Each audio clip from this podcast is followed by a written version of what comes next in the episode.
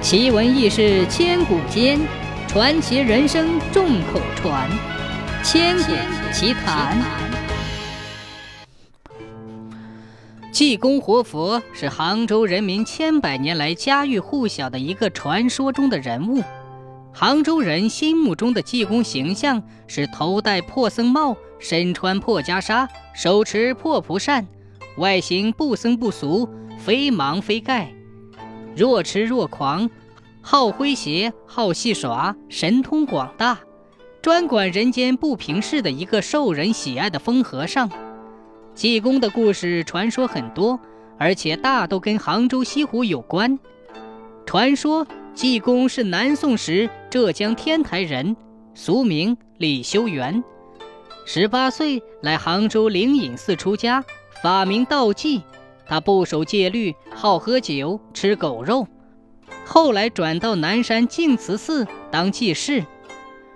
一次，净慈寺失火焚毁了大雄宝殿，他受方丈之托，木化建殿的大木。他在痛饮沉醉三日后，大声喊道：“大木来了，可从井中去取。”果然，寺中井底有大木涌出。寺僧们赶紧从井里先后取出七八丈长、五尺多圆径大木六十多根。后来方丈说够用了，大木就不再涌现，一根刚要出井的大木也就停止不动了。今天净慈寺中神木井里还可以看到井水面上的大木端面。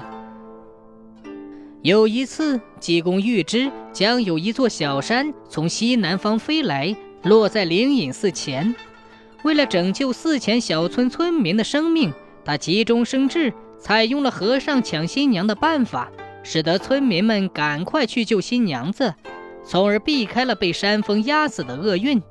这就是飞来峰的故事。还有一次，济公经过西湖边，看到不少居民已将螺蛳剪掉了尾巴，准备吃食。济公就向居民乞讨了这些螺蛳，放生到西湖里。这些没有尾巴的螺蛳都活了。从此，西湖中生长了不少没有尾巴的螺蛳。至今，湖跑、西溪一带的山涧中仍生长着没有尾巴的螺蛳，传说就是当年济公亲手放生的生物。